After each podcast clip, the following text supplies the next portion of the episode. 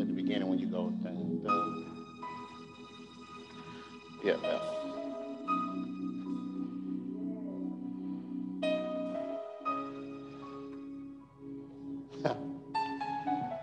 My Lord.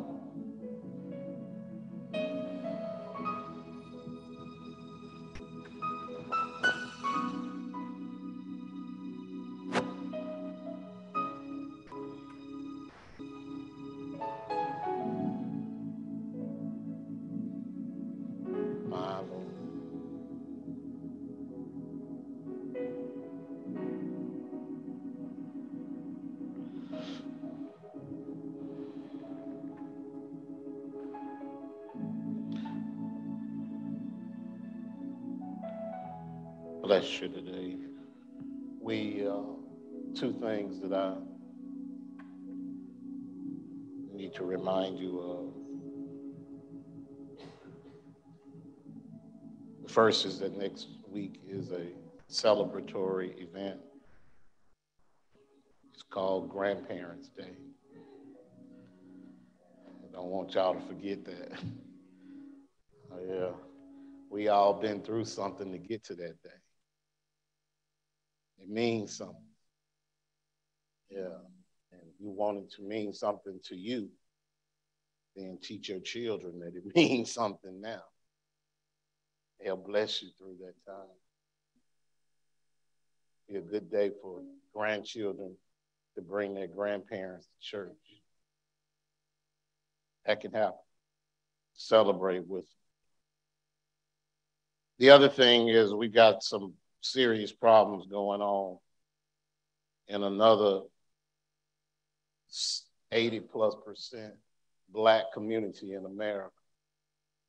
It's Jackson, Mississippi. Yeah. Be mindful that we don't hear these things going on in non-African American communities. All right?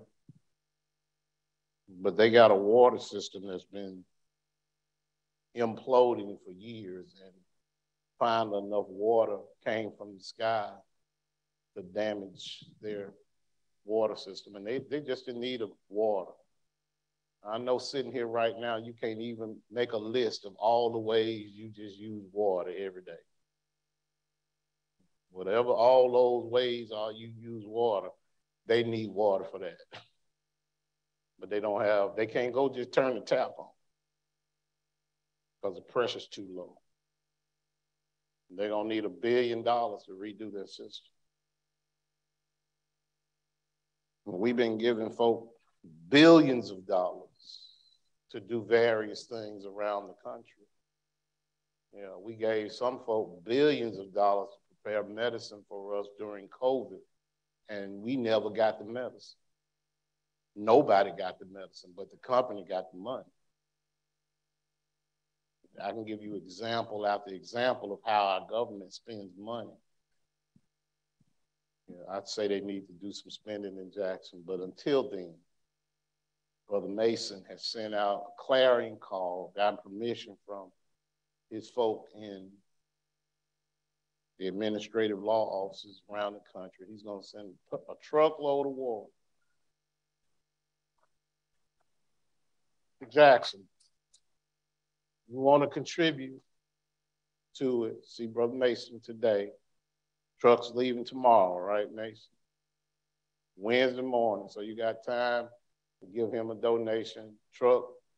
The truck is going to cost the same to run over there, whether it's half full or full. All right, we want it completely full. Yes, sir. All right, so let's make sure Mason's truck is full. Thank you, Brother Mason, for taking the leadership on that, and we're going to make sure that we answer that call, support him in that respect. I started a sermon series a few weeks ago that was entitled The Character or the Names of God. It was centered around the names of God, and we've been making our way through that for the last 4 weeks, but each year at 45th Street, we dedicate September to the month of prayer. And so I'm going to stick a pin in that sermon series, pause, and move into an arena that I think we can all use some support in. We're going to spend this month talking about prayer. You may think you know all you need to know about prayer, but every now and then, things in life get broken. Your prayer life sometimes gets broken. Things come along and injure you in your life, and you need to get it repaired. How do I know this? Because for 57 years, I knew how to walk. I could walk fine. I didn't need any assistance in walking. But then an injury came along, and I had an injury to my ability to walk. And since the beginning of this year, around April or so, I've been going through walking therapy, physical therapy, where they've been teaching me how to walk again with the new reality that I have. I've been going once or twice a week and will be for a while. Now, it wasn't that I had completely forgotten how to walk. All right, it was just that the mechanism that I used to walk had been damaged. My leg, my ankle needs to be reminded of what its job is when it comes to moving me around. And the exercises that the therapist takes me through is designed to get that knowledge back again. Simple stuff that can bring big results if you do it right. And I came to tell you today that just as it is in the physical, it's also that way in the spiritual. Simple thing that you can do to remind yourself that you just need to walk. And I'm reminded when I do things that my leg don't know how to, my ankle don't know how to do that no more. For example, I can just be stepping back from something as I normally would do, and my ankle will tweak to let me know, uh-oh, you haven't done that. That's a move that you take for granted, that you haven't done in a minute, and we got to get you straight on that again before you can just do that on your own. And I guarantee you, you're going through some things in your life. You're making motions like you've always been going through, and you're going to hit a move.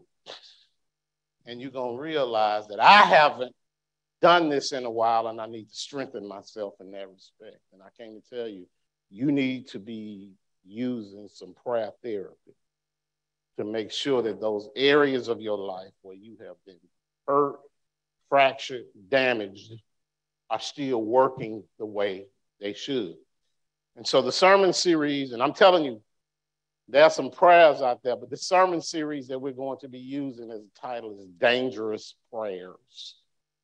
Dangerous Prayers. There's some prayers out there that you can pray that really opens you up to inspection, opens you up to a whole new way of life.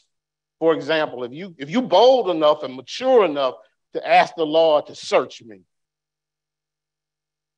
that's a dangerous prayer. All right, maybe you ask the Lord to send me, or maybe you say to Him, increase my faith. Lord. Yeah, I got examples in the Bible of people who had the audacity to pray those prayers, and the life experiences they had by uttering those prayers changed. You dare ask the Lord to humble you. That comes with its own consequences. And so today, I want to start out by giving you what I think is a familiar story. If you've been in Bible study with us over the last year through COVID, we went through this extensively when we studied the Acts of the Apostles. I want you to go to chapter 12 in your Bible, Acts of the Apostles, chapter 12. Yeah. And I tell you, I'm good. I'm going to repeat it, and you'll hear me often repeat it. We'll display the scriptures that I'm talking about. That was one of the moves. We'll display the scripture that I'm talking about. But it's always good if you bring your own workbook. All right, the King James version or NIV, whatever your workbook is, whatever version you have, bring it so you can mark it up and write it up. Go to chapter 12, and today I want to talk about I believe in the power of prayer. I believe in the power of prayer. Luke penned these words in the Acts of the Apostles, starting at verse 1.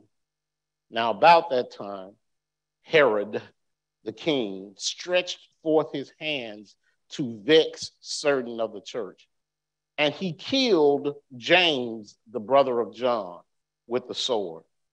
And because he saw it pleased the Jews, he proceeded further to take Peter also. Then were the days of the unleavened bread, is parenthesized. And when he had apprehended him, he put him in prison and delivered him to 4 quaternions of soldiers to keep him, intending after Easter to bring him forth to the people. And Peter, therefore, was kept in prison. But prayer was made without ceasing of the church unto God for him. I'm going to stop reading at that verse, verse 5, and ask you this question. How much can you accomplish through prayer? How much can you accomplish through prayer? Let me give you an answer to this. You can write it down. Anything that heaven can do, you can do through prayer. Anything that heaven can do, you can do through prayer. Of course, it depends on whether it's in the Lord's will. But if heaven can do it, prayer is the vehicle through which you can accomplish it.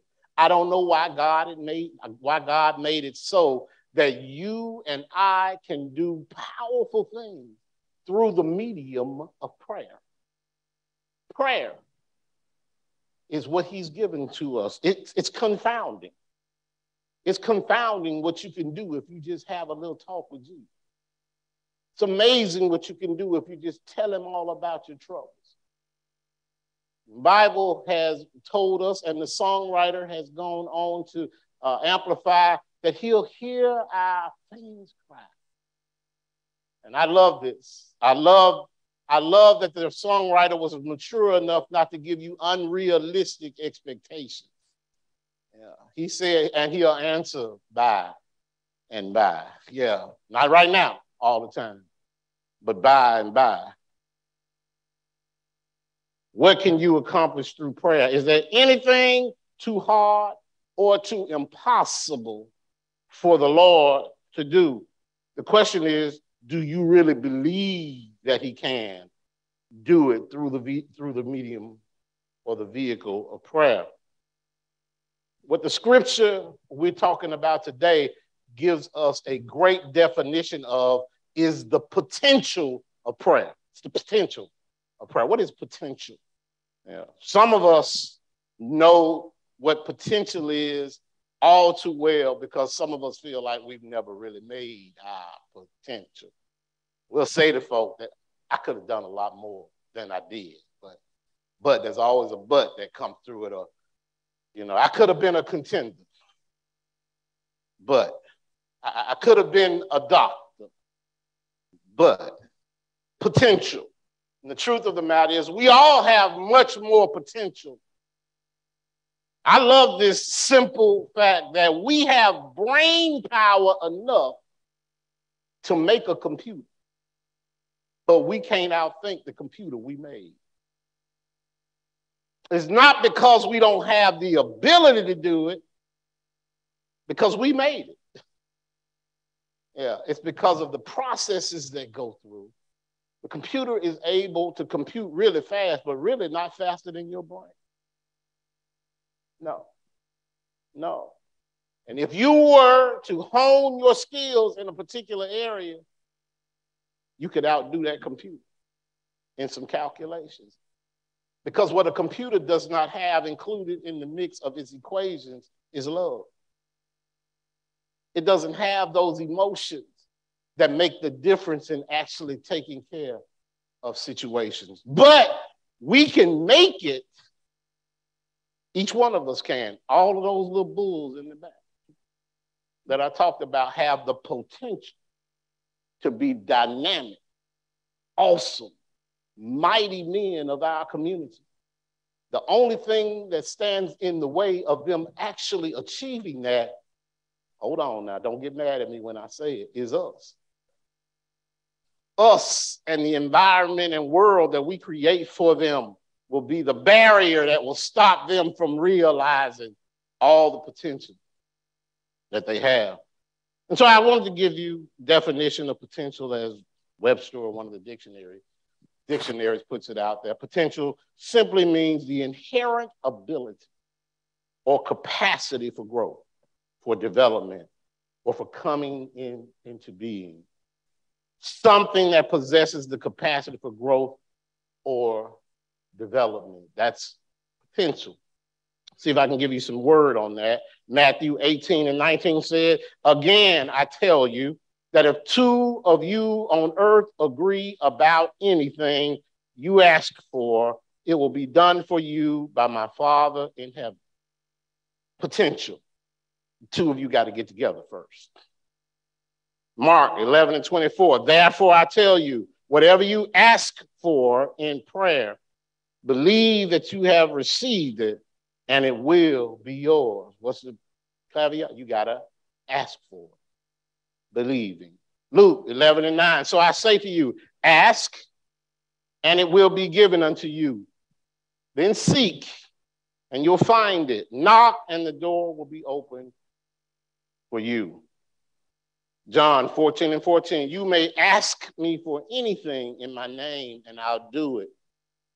And Ephesians 3:20 tells us, "Now to him who's able to do immeasurably," according to this version, "more than we can ask or imagine, according to his power that is at work within us." All these verses evidence potential, but it also requires us to do something to make that happen. And that's the rub in all of this, because we live in a give it to me right now world where we want somebody to do something for us. We want our relationship with the Lord to be such that he does it with all. We don't often give him faith enough to do the things we require of him. And I came to tell you, you have the potential to accomplish all that you seek if you do it according to the way that God tells us to. So today we got a story that tells us how potential can be realized and how powerful the church can be. This Acts 12 scripture talks to us about a time in the church where things were sort of like it is right now with us. Can I give you some history on this so you understand what's going on? The history of this, if you remember from our Bible study, is this particular verse sets it into motion. It says that it was about this time that King Herod arrested some who belonged to the church, intending to persecute them. And then watch this, things get wicked, Jessica. He had James, the brother of John, put to death with the sword. Church had been experiencing some significant peace. It had been a little while since things had been out of hand after Jesus' crucifixion. But for a period of time, there hadn't been persecution of those who were in the way, as they used to talk about. And so the current problem that they had, and that's usually what starts things, there's a current problem like we have here. The current problem is that persecution has broken out again against the church. Yeah. Back in the early part of Acts, immediately after the church, remember now, the disciples got out of town when Jesus was crucified because they were afraid of the persecution that was going on. And that persecution didn't just end with Jesus. It started out after the rest of them. And we know who the main person was who was leading the charge of persecution. His name was Saul. Saul had gone in and gotten permission from the church elder, the church leadership at the Sanhedrin, and said, give me some papers so that wherever I go out and find these folk in the way, I can get rid of them, because we don't need this subversive group in our community. And they gave it to him, and he went out and he started finding them. And the Bible probably can't tell us how many people were killed because of Saul's evilness at that time and his actions. God is amazing. He's awesome. And how he changes things around. But Saul, by the time we get to this verse in chapter 12, had had a life-changing experience. He had met the Lord on the Damascus Road, and the Lord arrested his way when he was out trying to get all these Christians killed. And I say it all the time, and I'm going to keep saying it. And Jesus met him on the Damascus Road and slapped hell out of him. Literally. Yeah, because when Saul left the Damascus Road, he was a different person. At least he was foundationally a different person, but he had to go through 3 days of onboarding in the Christian faith. And the Bible said, and that's the terminology we use today, when you come into a new experience, we got to onboard you. Well, Jesus sent him on to Antioch so he could be onboarded. He sent him in there, and they took him through new Christian orientation. And he started meeting folk who were going to teach him how to be a believer, but he had met the main one when Jesus had ordained him. And Jesus took the main malefactor who was after the Christians and turned him to the field general for the movement that he had started. It tells us that the time of peace was over, and since the enemy wasn't going to play fair, Jesus came out with big guns blazing in order to get the church lined up to be able to defend itself under these circumstances. And so he went, Jesus is something else. He went and got the chief enemy to be his chief man on the field. Jesus don't play fair, y'all. You know, Jesus said, if you can use him for all his evil, I got enough in me to take him and use him for all his good. And so he brings Saul out and says, but we can't put you on the field for my cause with the same old rags you've been wearing. You can't even have the same name, Saul. And so your name is now going to be Paul. And I put you on the road to doing better for us. Now, this Herod, the one who went out and started all this persecution, this is Herod. His name is Agrippa the First. Agrippa the First. Herod was a title, y'all. And so Herod, this Herod was Agrippa the First. And he was the grandson of the King Herod that had had John the Baptist beheaded. Yeah, so he came from a long line of weak-kneed evil men. And he stayed in that process the entire time. He had learned, watching his granddad, how to be evil. And he brought that evil forth. Don't tell me what can't happen in the house. Yeah, if you see good in your house, then you learn how to do good. But if you see evil in your house, then evil comes up in your spirit. And if something doesn't come and arrest that, you'll continue to do the evil that you were taught to do. So we're talking now, we're about 11 years after the crucifixion of Jesus Christ. Persecution of the church has started anew. Stephen has been, Stephen, the first one we knew of as a deacon preacher, has been murdered. Paul was a part of that. In fact, it started Paul's evil streak because Paul was an accessory after the fact to Stephen's murder. He was there when they stoned him to death. In fact, he was the one that gathered all the evidence of the murder, the clothes and everything, and hid it away. Today we would have prosecuted him. He would have needed Ronald Williams to defend him, but he would have been prosecuted as an accessory after the fact. All right. Yeah, but the truth of the matter is this had to shake the church to its core. James, I'm talking about James. This is John's brother. This is one of the foundational leaders of the church, one of the first ones that Jesus had called as his disciple.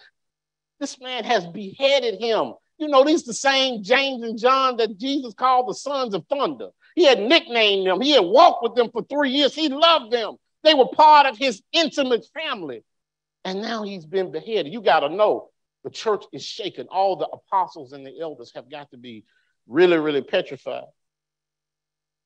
But watch this now. While they are in that space, petrified, Herod sees a condition that's happening completely different. If you keep reading in the scripture, you'll see that the current condition is we're under prosecution from the church's standpoint, but from the evil man's standpoint. Let me read this again. He said, verse 3 starts reading, when he saw that his murder of James pleased the Jews. Somebody ought to say, wait a minute. That's what Luke wrote. He said, it pleased the Jews that he had killed James.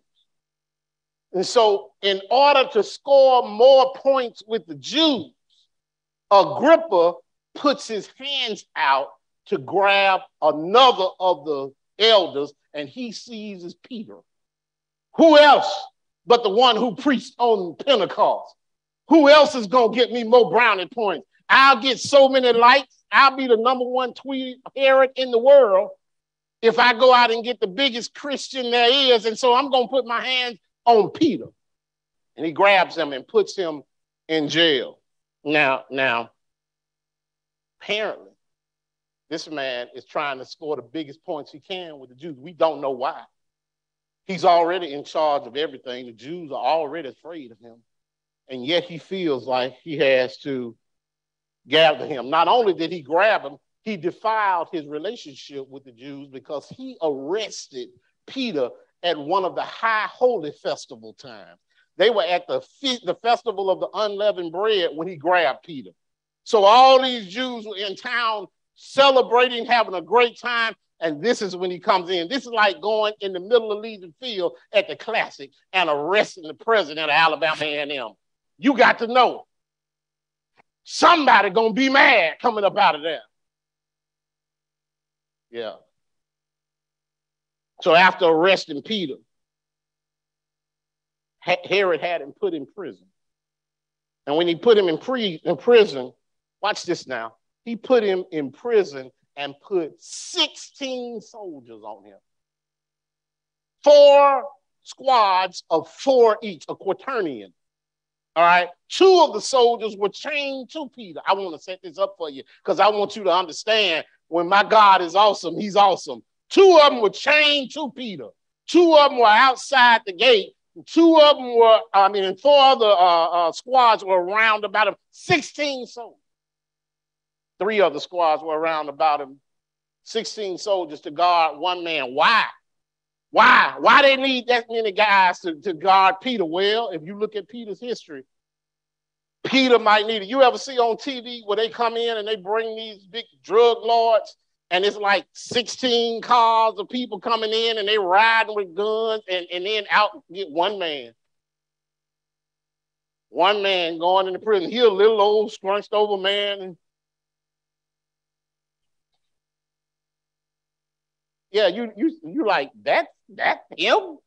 Who granddad is that? I mean, that's who they got taking him in. But they don't, it's not him, it's who he riding with. That's the problem. He got a whole team against him. Let me see if I can make it plain so you see. This ain't the first time Peter's been arrested. This is the 3rd time that Peter's been arrested. I mean, really, this is the 4th time that Peter's been arrested. Let me see if I can bring it back to your memory, all right? The first time Peter was arrested in Acts 4, Peter was arrested and brought before the Sanhedrin. They threatened him. They warned him about speaking. Y'all remember this from Bible study? They told him, don't speak no more in the name of that man, Jesus Christ.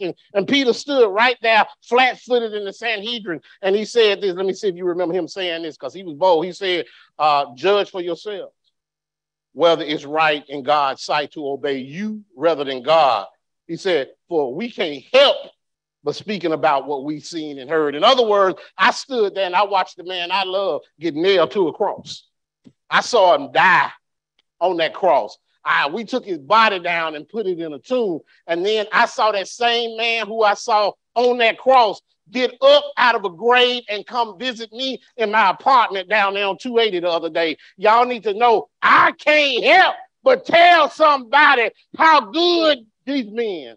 He said, if you kill me in 3 days, I'll raise my body up. He said that, and guess what? He did it. Now, you can beat me or do whatever you want to do, but I'm going to tell somebody about Jesus. That's what Peter told him. And so they put him out, told him, don't do it no more. It wasn't long before they arrested him again, because guess what? He was still out there. Everybody he met, he was telling them about Jesus. And then Peter was bold enough. He didn't do it out on the corner, y'all. He came up in the church, in the courtyard, and he was teaching in the church, in the temple about Jesus Christ. This was an affront to the Sanhedrin. They said, he is rubbing our noses in what we did to him. We got to do something about him. And so they arrested Peter again in Acts 5. So Acts 4, Peter gets arrested. Acts 5, he gets arrested again. And this time, God wasn't playing with him.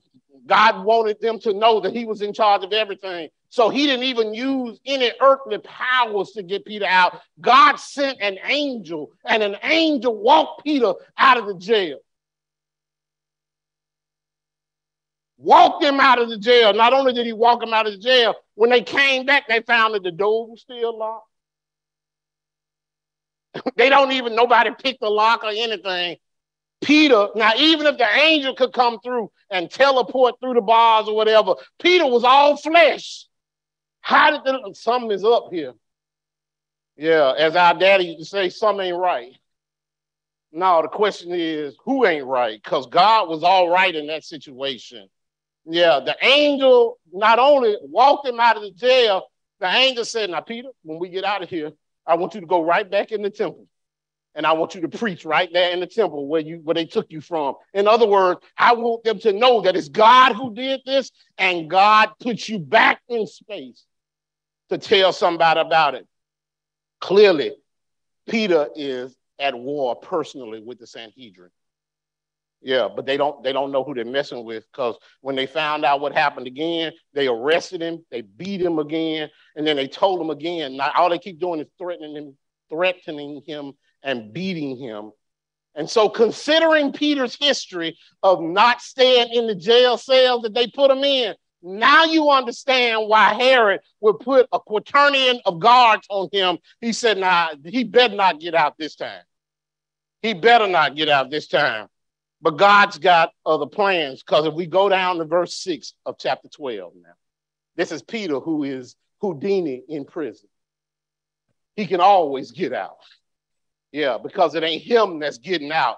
It's God that's letting him out. It's God that's making things happen. Verse 6 says that when Peter, watch this now. Y'all need to hear me, because I want you to understand that it looks crazy when you got crazy faith.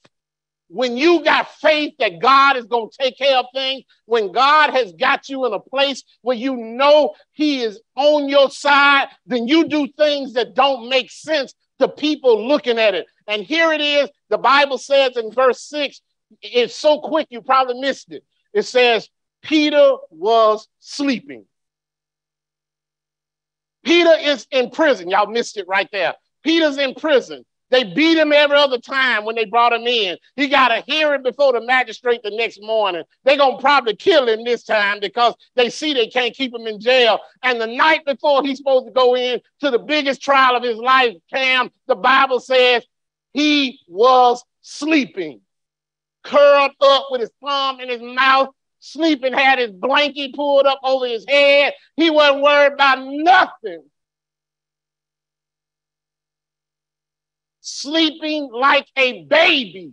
You ever seen a baby, room full of folk talking, laughing, having a great time, baby in the corner just sleep? And everybody look over there and say, I wish I could sleep like that. That's how Peter was sleeping, because he had complete trust in God, even though he was in prison, waiting for death. He's sleeping. What was the church doing? Here we go. Here we go. Because I want you to understand that there's the struggle that's going out there. The current condition is not much different than the current condition we have right now. All right. There seems to be assault on our community. There's assault on the church too. Yeah. Yeah. The enemy wants folk to believe that they can't come back to church. They want folk to believe that they shouldn't come back to church. They want folk to believe that there ain't no reason to come back to church. You can get what you need at the house. That's what they keep telling folks. Yeah, you can get it at the house. Just stay at the house, even though it's 25 people that live in your house. Even though you got to watch the service every week on your phone. They keep telling you you can get the same thing at church. I mean, on your phone that you can get in the church. But I got to tell you today, y'all, there's some things you can't get online. There's some things you can't get until you come back up in here. And those of you who have experienced a worship service know you're missing something. You know you're missing the fellowship. Yeah, we know you're not sitting at home all the time. No, those days are over. The government has told you we ain't shutting nothing down no more. Yeah, every business in the community is up and functioning as well as it can. And so if you want to go to a restaurant now, when COVID first started, we could go pull up. They bring it outside to us, you know. They be peeking out the window looking at you now. Saying, what you waiting on? I ain't coming out there. Did y'all call some in? You need to come in here. Yeah, and Publix, when our COVID first started, you could go in there. It was like 25 extra workers in there. Every time you touch the door, they wipe it down. Now, not any employee in Publix wears a mask. Not any of them. They don't wipe anything down. They just, they still kind in there. I ain't taking that away from them. Yeah, but they are back to pre-COVID activities. Everywhere you go, the only place that's still sitting back saying COVID stopping me from going is church. School is not telling you. Hospitals have changed. Now, if you can still go up in hospitals, then the church doesn't have any excuse. So I'm telling you, you can continue saying that I can't go back up in there because them folk got whatever. I'm looking out here right now, just about everybody in here got a mask on. Just about every person in this sanctuary got a man. We are respecting the rules that we want to follow, but we're coming because we know we need to be next to somebody. We know we need to see somebody. We know we need to fist bump somebody. They need to know I'm doing all right. I'm making it through it. We send our children to school. The school say we're not even putting masks on kids in schools. It's not happening. They got to go there every day to school. Every day, I'm here to tell you right now, it's time for you to reassess whether or not you're coming to church. Now, we're going to keep on streaming it because we got too many folk out there who we met, who we fellowship with. We'll keep doing that. But those of you who have the ability, have the resources to get up in the building, you need to get up in the building. Get up in the building. The same thing you're waiting on today, you'll be waiting on a year from now. Things will not have changed. We need you, and that's the current condition. And you want to know why our children are struggling out in the community? Because they're not seeing the examples. The things that laid the moral foundation are still struggling. Can I tell you, the clubs didn't close. You didn't have to wear no mask up in the club when you went up in there. They still going to the things that the devil wants them to go to. We got to fight too, y'all. We got to grab our children and put them in a place. Let them know that we care about them and that we love them. And that's a good way to be. Every child out there is not trying to do wrong. Some of them are looking for places to go to do right. That's our response. It's always been our responsibility. We're the alternative to the world. We got to do our job. So the current condition that Peter found is the same condition that we got right now, y'all. And so what was the church doing while Peter was in jail? What are we doing while Jefferson County has 1,300 folk locked up? I know that number. Another 100 at the city jail. I know those numbers. What are we doing with those folk locked up? What are we doing with the folk who are not locked up in jail, but who are locked up in their houses? What are we doing? The Bible says that the church was in constant prayer. So Peter's being persecuted. The church was in danger. The community's in danger because Herod wouldn't stop. The enemy won't stop. He's going to keep going because his job is to seek, kill, and destroy. He's not going to stop until he's got everybody either found, killed, or the systems destroyed. That's his job. The question is, do you understand what our job is? God has given us the potential to change the circumstances. I'm back at that again. He's given us the potential to make a difference in our community. The question is, are we using the vehicle that he's given us to make the difference? And I told you, for some reason, God has given us the vehicle of prayer to make a difference in our community. And so they are praying. Peter went to prison. The church went to a prayer meeting. And the church went to a prayer meeting, David, and the Bible says that it was simple. They simply had two things that were going on at the same time that Peter was locked up. The question is, who was at the prayer meeting? Who was at the prayer meeting? Bible says they were in a house that belonged to Mary. Mary's house. So we had three groups of people that were in there. The first was Mary. Mary's group. There are Marys in the church right now. Why is this important? Who is Mary? Mary was John Mark's mother. She was rich. God had blessed her with resources, more resources than other folk had. And she had a house that was big enough to have a prayer meeting in. The church has always had people who've been given resources more than other folk. There's always been folk who had more money than they needed to live, because God was expecting that those who had more money that they needed to live would also use that money to give. He didn't give it to us just to hold. We're supposed to support the activities of the church. Yeah, it's not just so you can live a lavish, wonderful, recreational lifestyle. That's not why he gives us these things. He gives it to us so we can be the vehicle to make life more bearable for those people who do not have. That's our purpose of getting it. And I know it's true because I've seen it taken from folk. Yeah, I've seen it taken from folk who didn't know what to do with it. The same one who was not willing to give to the one in the bread line ended up in the bread line. Then you have an appreciation for what you have. And so God has done that. There's a Mary group right now in the church. Mary's house is big. She could feed people and it would not impact her daily food intake in her home. She could help people under those circumstances. We have that right now. The church comes and says, we're trying to give to Jackson, Mississippi. Yeah, some of y'all in here right now could peel off some for Jackson and you would never think about it. It wouldn't affect you at all. That's why God gave it to you, so you can help under those circumstances. And in fact, when you get to a place like that, you already know it's expected of you that you have to help under those circumstances. Not only was there a Mary group, there was a Rhoda group. Rhoda was the little girl who came to the house that night after the prayer meeting had been going for a while. She came to the house because there was a knock at the door. She went to the door. She looked out the door. Everybody else in there praying, and Rhoda's excited to be up in there because she was in there with all the leaders of the church. I'm just happy to be in the place. And she goes to the door and opens the door, and oh my God, it's Peter.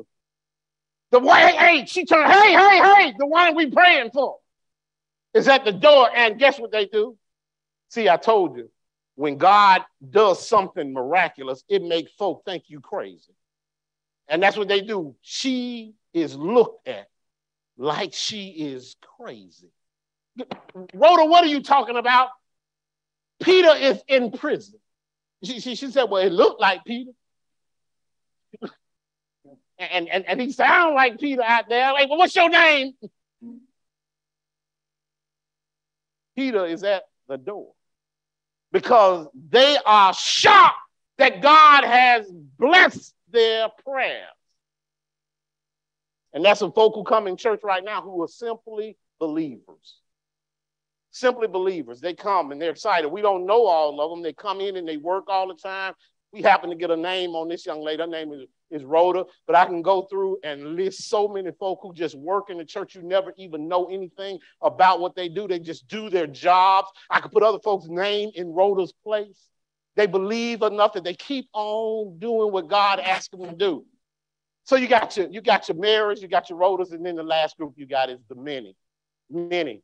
You go through this. You go through this, and you got your stories about the Noahs and the Moses. You got your stories about the Daniels and the Davids. But how many unnamed people? How many people whose names could never be listed in Scripture were part of the household of faith were part of those who believed in what was going on, Old and New Testament. They loved the Lord, and when the Lord sent his Messiah, they loved him too, but you'll never see their name written on anything, and the church is so full of folk like that now. You come by here and all you see is the name Andre Sparks out there, but it takes the whole congregation to make Andre's name mean anything out there. And most of them, we couldn't put everybody's name on the marquee, but we couldn't have a marquee without everybody who's doing it. That's how it works. It's so many people who through the ages in the 100 plus years at 45th Street has been here. So many people who have worked and died and given their all, their blood, sweat, and tears, and we'll never know their name. But they made it possible, and that's the many. Most of the folk in the body of Christ fall within the many. Most of us, however, spend a lifetime just to be in one of the other, trying to get somebody to know my name. Somebody to know my name, somebody to say my name and to say that it's valuable or worthwhile. Can I tell you, God knows your name. Jesus knows who you are. He knows you. And that's what makes it so valuable. He knows you. He understands what you're going through. And so what's the purpose of prayer? The purpose of prayer, two things. First, we got to be unified. We need to be praying for the same thing. There's got to be unity and what we're asking for. When God says, when we get together and we pray for something, heaven hears that. When we show him that it's important to us, he hears that and he can validate our prayers by his action. In this instance, the church was together that night and everybody, Tamara, was saying the same thing. Lord, release Peter. Lord, protect Peter. Lord, keep Peter. And heaven kept hearing that come over and over and over again. And guess what? The Lord protected Peter. The Lord kept Peter. And the Lord released Peter. Why? Because the Lord was certain that the people were all behind Peter. So he validated that. Not only does there have to be unity in prayer, there has to be urgency in prayer. Yeah, we've gotten lazy about praying. We've gotten lazy about praying. Yeah. I'm not going to ask you how often you do it. I'm not going to ask you when you do it. Yeah, but the Bible says here that the prayer was made without ceasing. Without ceasing. They constantly were in prayer. It was ever before them. They were prayer walking everywhere they went throughout the day. When they weren't taking care of a task that had to have their attention, they were praying. They were interceding on behalf of a situation. Prayer without ceasing shows God that it's urgent, that we need your attention to this right now. Can I tell you, we have more ability to communicate and we communicate less. We have more resources that allows us to connect. I'm not going to ask you by a show of hands. I don't know. I know for the last 3 years, we've had a prayer app at this church where we could immediately pray for something. If somebody was sick, we could go unify in prayer as a congregation and pray for that person. And some of us won't even put it on our phone or device or whatever you got. We still have and have had on Wednesday morning a 6 o'clock prayer call. Every Wednesday morning, we've had it for years at this church. Ask yourself, am I part of it? Am I part of the churches? I'm not saying you don't pray. I'm now part of the collective prayer from the church about various things that are troubling and we're dealing with. Ask yourself, am I part of that? And if not, why? Why? I'm sorry to tell you this, y'all. I can't make prayer sexy. I can't. It's serious business. It's serious business. It's the kind of stuff you have to make yourself do, like math homework. You got to make yourself do it. I'm sorry, Ashley. You just have to do it.